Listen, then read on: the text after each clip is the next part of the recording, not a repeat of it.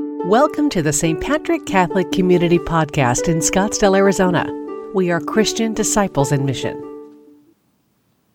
It's interesting in the scriptures that in the ancient Mediterranean world, the emphasis isn't always on so much on the blind person physically seeing blind. Okay, good, I can start over again. I'll tell the joke instead. A rabbi and a priest walked into a bar.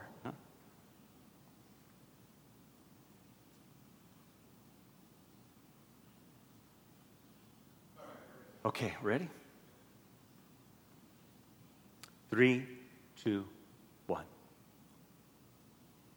One of the most interesting things about the ancient Mediterranean world where Jesus lived is the emphasis wasn't so much on the physical healing of a blind person, but that on the same level is also people who are ignorant, who are failing to see or understand. In Luke's gospel, there is one account of an actual physical healing. Now, even though the term blind is used, a lot of times that's people not being able to see and understand who Jesus really is. And that's the form of a blindness that the scriptures talks about quite a bit. Being able to see and understand helps us then to be able to see and have our blindness removed. Boy, that's really what's happening in our world today because for so long, I really never had to see much. now, because of stores, you know, uh, having to be a little more patient, did you mess it up again?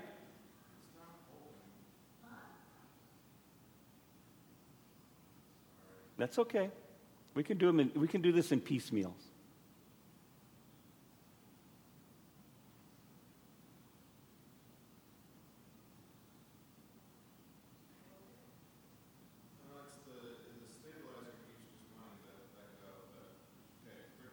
Okay, because I'm going to start from that one part here instead of doing the whole thing.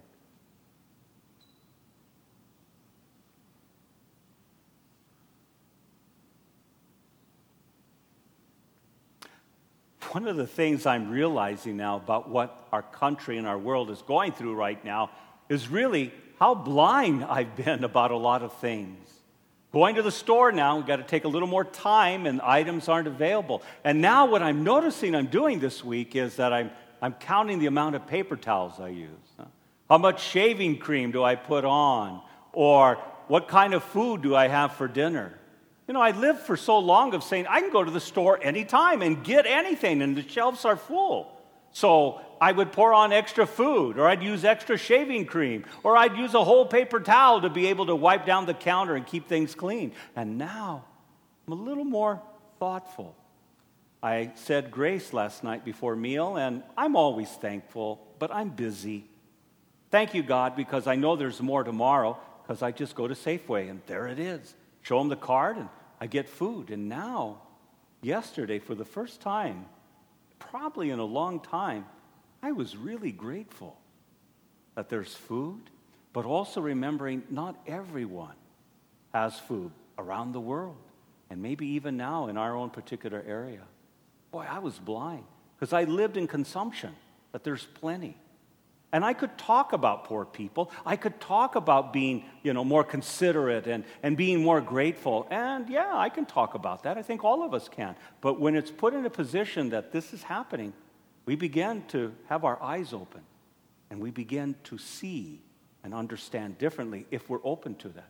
One of the most difficult things right now for us is calling all people, including those in our country, to start making decisions and living for others to know that there are consequences of not doing the loving thing.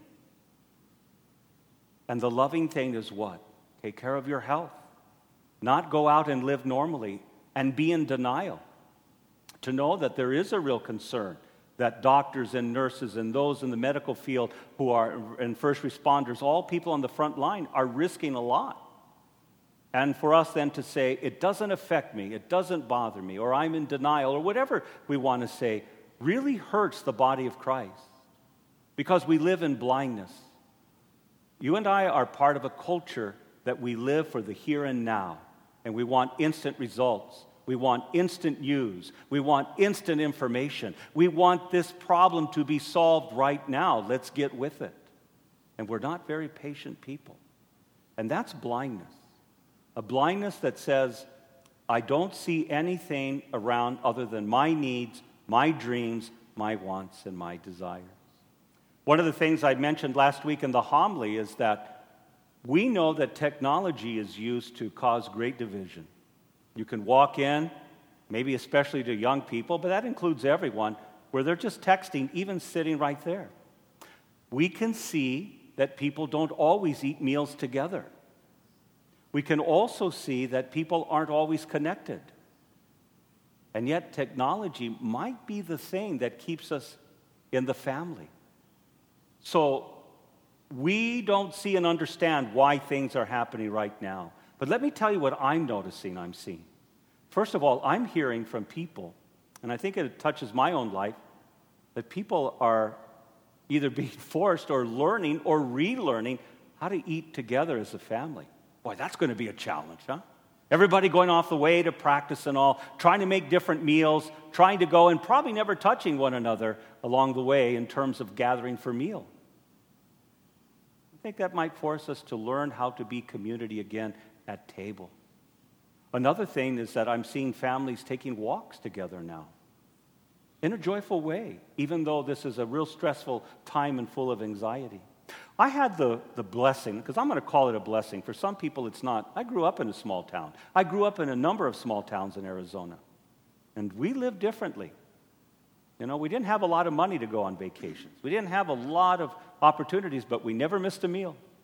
And we never, never lacked for housing and clothing and food and love.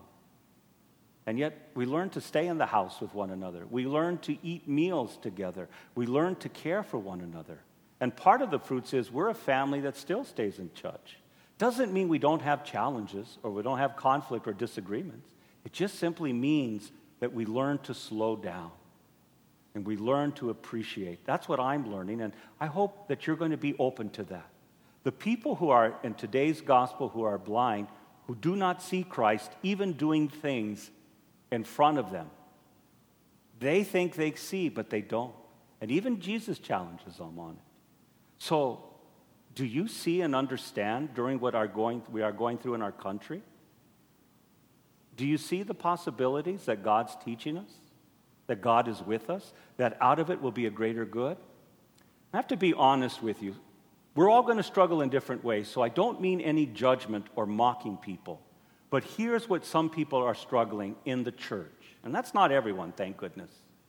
They can't imagine church having to change. The structures that we're used to, the way we do Mass, the way we operate has to be the same. And so the first thing is how do we raise money? How do we keep this going? And those things can be important.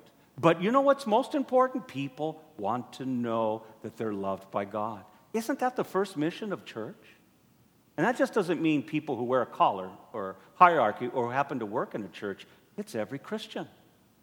To check on one another, to not hoard, but to share, and to help people come to see that God is with us and guiding us and teaching you things. Probably one of the biggest things we're going to learn in the future, no matter what happens, we're going to have to relearn how to be church. Anytime change coming, people are going to be kicking and screaming because they don't want to go down a path. We're comfortable with the way liturgy is done, how sacraments are done, how church are operating. And yet, if anyone has the courage to look at our history of the church, we've developed. We have to meet where the times are at. And so, church is alive. And even though many places the churches are empty now of the people, it's alive when you check on your neighbor, when you call on one another, when you share what you have.